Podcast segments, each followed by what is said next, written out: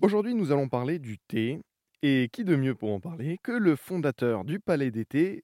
Bonjour François-Xavier Delmas. Bonjour, merci de m'inviter. Comment est-ce qu'on prépare un bon thé ?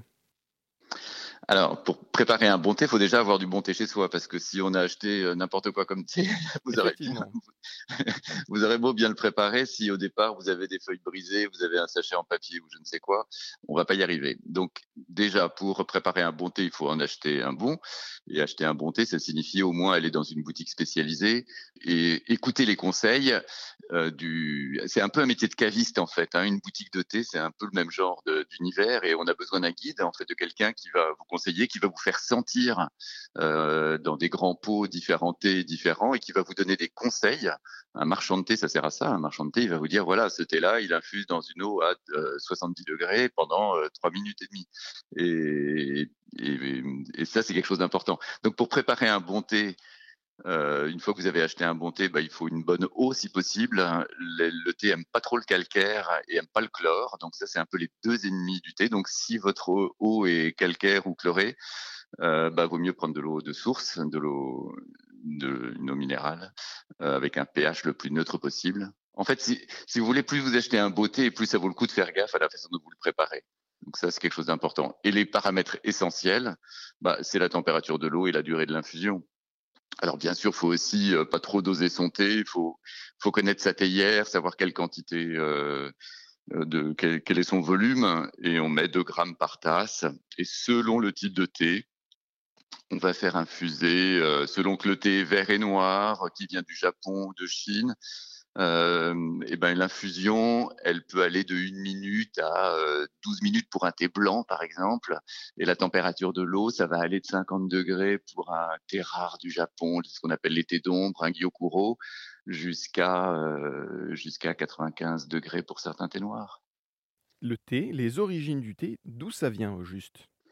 Alors, le thé vient de Chine, le berceau. Alors, le thé, déjà, c'est un camélia. Donc, ça, c'est important. C'est le nom, c'est quand on boit du thé, on boit une infusion de feuilles de camélia. Et c'est un camélia bien précis. C'est le camélia sinensis. Sinensis, ça veut dire originaire de Chine. Et le théier est originaire d'une région, alors on ne sait pas exactement, mais au sud-ouest de la Chine, entre le triangle d'or, sud-ouest de la Chine, la région du Yunnan, peut-être la Birmanie. C'est de là dont est originaire l'arbre. Ensuite, la consommation du thé, alors c'est vraiment la Chine qui a été le premier pays à consommer du thé, et c'est à peu près, c'est il y a 3000 ans qu'on commence à trouver des traces du fait qu'on utilisait et qu'on cultivait le thé. Donc, vous voyez, c'est une histoire très ancienne en Chine.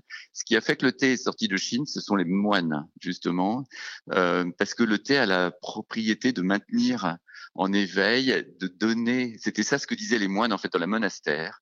Et ce sont des moines allant de monastère en monastère, depuis la Chine jusqu'en Corée, jusqu'au Japon.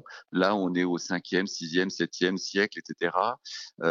C'est les moines allant de monastère en monastère qui ont fait connaître le thé parce qu'il avait la faculté justement d'aider à l'assimilation des connaissances.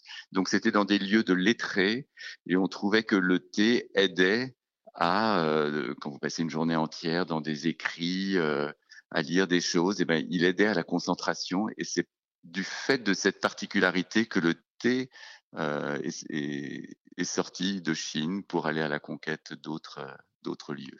Je dois vous dire que c'est un véritable plaisir de vous avoir, François-Xavier Delmas, aujourd'hui. J'adore le thé, et spécialement au Palais du Thé. Là, par exemple, je suis en train de déguster le thé des moines. Pour le thé des moines, qui est un thé vert, qu'est-ce que vous conseillez comme préparation ? Pour le thé des moines, la façon de le préparer, c'est une infusion de 3 minutes et dans une eau à 90 degrés à peu près. Et ça, c'est quelque chose d'important, de bien.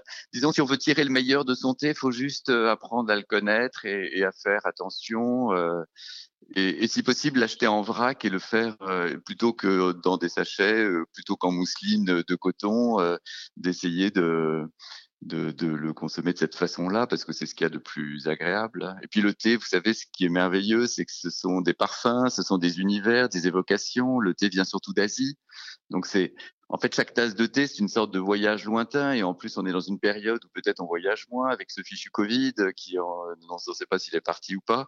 Le thé permet ça aussi à travers ces ces parfums, ces arômes, il suffit de fermer les yeux et on est quelque part dans l'Himalaya, dans un monastère. Et voilà, moi j'entends le gong, quand vous me dites c'est des moines, moi je vois les moines dans leur bure de couleur orangée, et c'est les gongs et les cymbales, et voilà, je suis bien. Je pense que le thé, ça fait du bien, et ça fait du bien à beaucoup de points de vue. Ça vous fait du bien déjà, parce que quand vous allez vous préparer du thé, c'est comme une respiration, c'est un peu comme peut-être un peu un yoga, vous voyez, vous déjà, vous calmez, c'est une pause en fait, un thé, c'est un moment calme, et vous allez, pour vous, pour quelqu'un d'autre, juste vous recentrer un peu. On vit tous dans un monde où on court dans tous les sens, où il y a l'électronique partout, des téléphones, etc. Et quelqu'un qui se fait un thé souvent, c'est quelqu'un qui a juste envie d'un moment apaisé. Et ça, je pense que c'est assez démontré que ça fait des bienfaits au cerveau et dans tout le corps, de juste alors on peut fermer les yeux ou pas, mais juste de se concentrer sur quelque chose de calme. Et puis il y a un côté très sensoriel. Le thé, ce sont des arômes. Une fois que vous l'avez en bouche, c'est aussi une texture, ce sont des saveurs, et on peut se concentrer dessus plus ou moins légèrement, plus ou moins profondément. Et c'est quelque chose d'important, je crois, pour le thé. Il y a les différents bienfaits du thé, mais celui-là, pour moi, est très important. Et quand j'entends des clients, le nombre de personnes qui me disent, vous savez, le thé, merci, parce que le thé dans ma vie, ça m'a apporté quelque chose de très fort. Et je pense que c'est cette idée-là qu'ils ont en tête. Au Japon, il y a même une cérémonie, on parle de la cérémonie du thé. Alors, il y a des cérémonies, en fait, dans beaucoup de pays, c'est ça qui est assez intéressant. Alors, celle du Japon, elle est particulière parce qu'en effet, elle est très codifiée. Donc, la cérémonie japonaise, c'est vraiment un rituel absolument incroyable. Mais si on regarde bien, dans tous les pays où le thé est passé, on a créé autour un moment, c'est toujours lié à l'hospitalité, c'est toujours lié au fait de se concentrer et de se recevoir. Ça peut être plus ou moins joyeux, le thé à la menthe au Maroc, c'est aussi une cérémonie, hein, c'est une cérémonie autour de l'hospitalité avec un rituel, des objets bien particuliers. Quand vous allez en Angleterre et vous avez le high tea, c'est aussi un rituel. En Russie, il y a le samovar qui est extrêmement important, qui est un peu comme quand on se regroupe autour d'une cheminée, en Russie, on se regroupe autour du samovar et on va boire le thé. Des cérémonies, vous en avez au Tibet, avec le beurre de yak qu'on vient ajouter dans le thé. Donc ça, c'est quelque chose de très fort. C'est le côté très humain du thé. C'est qu'à chaque fois, il est lié à le fait d'être bien et d'aider l'autre à être bien. Être bien, aider l'autre et mieux se sentir. C'est la philosophie du thé. Par François-Xavier Delmas, fondateur du Palais des Thés. Merci beaucoup. Merci à vous.